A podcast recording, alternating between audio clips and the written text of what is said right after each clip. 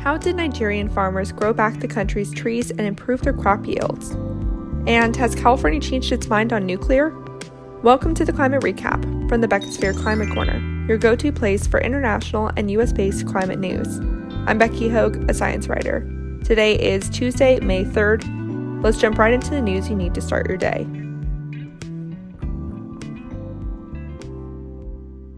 Starting off with a climate victory in the African country Niger, which is about the size of France and Germany put together. National Geographic recently reported on how locals of the Nigerian towns have nurtured back trees after intense land clearing for agriculture, drought, and logging for firewood have left much of the country barren. Intense land clearing practices were brought on by the French colonists to make way for the peanut exporting industry. As a result, the area began experiencing more drought and resulting famine, but even once Niger was independent, farmers removed tree saplings to make way for intense agriculture in an attempt to feed an exploding population. So desperate to make money, villages sold their last bits of wood they had to cities for cooking.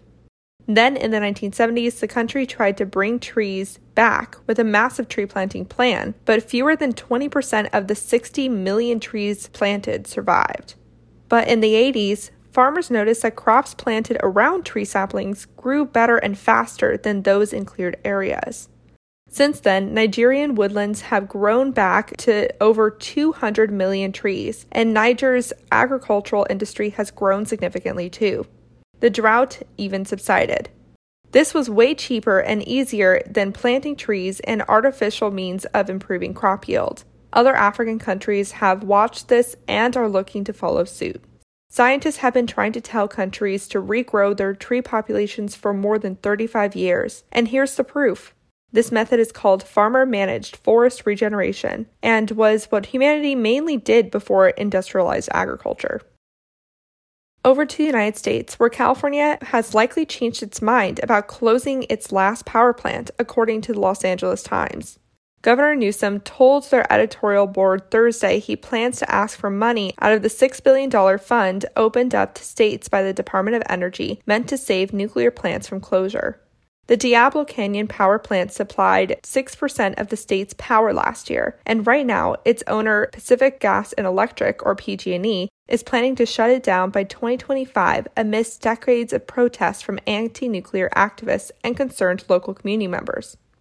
Nuclear was a popular form of clean energy until Chernobyl. The benefit of nuclear is its consistency because it doesn't rely on the elements for power. The concern is nuclear waste and earthquakes. But now 44% of Californians say they support nuclear, with 37% opposing. Still close, but this is the first time in a while a majority of Californians are actually supporting nuclear. Keeping the nuclear plant running will make it easier for the state to hit President Biden's goal for the energy sector, net zero by 2035. I'll keep you posted on if this actually happens. PG&E so far is non-committal. I'm not sure what to make of this next story, but it's very interesting. The Lone Star tick is becoming more common in the DC area. It originally started in the southern states, but now it can be found in much of the eastern part of the US. This tick doesn't spread Lyme disease, but when bitten, humans become severely allergic to red meat for life. This is called alpha gal syndrome. When the tick feeds on other mammals, it ingests alpha gal sugars, which is then injected into the human host. Because humans don't have alpha gal in our bodies, our bodies create a defense mechanism against it. But that means we have a hyperimmune response every time we consume red meat after the tick bite. This usually presents as a body rash. This tick's hunting ground has grown as the world's heating up. There's so much irony in this story. Red meat has the biggest carbon footprint in the agriculture industry. And the climate change it's contributing to is spreading a tick that makes it so people can no longer consume red meat.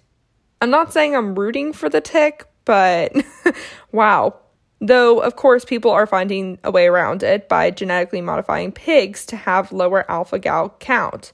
In December 2020, the Food and Drug Administration approved this form of genetic modification on pigs. For our only climate fail today, the U.S. Environmental Protection Agency announced that it will not be strengthening its ground level ozone standards, reaffirming a Trump era decision. Ozone is an air pollutant that makes smog, which causes respiratory illnesses.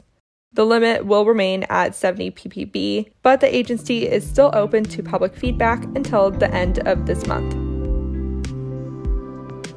And that was your climate news for Tuesday, May 3rd. If you like the work I do, please follow this podcast, give it a five star rating, leave a review, and consider checking out the Beckosphere Climate Corner YouTube channel.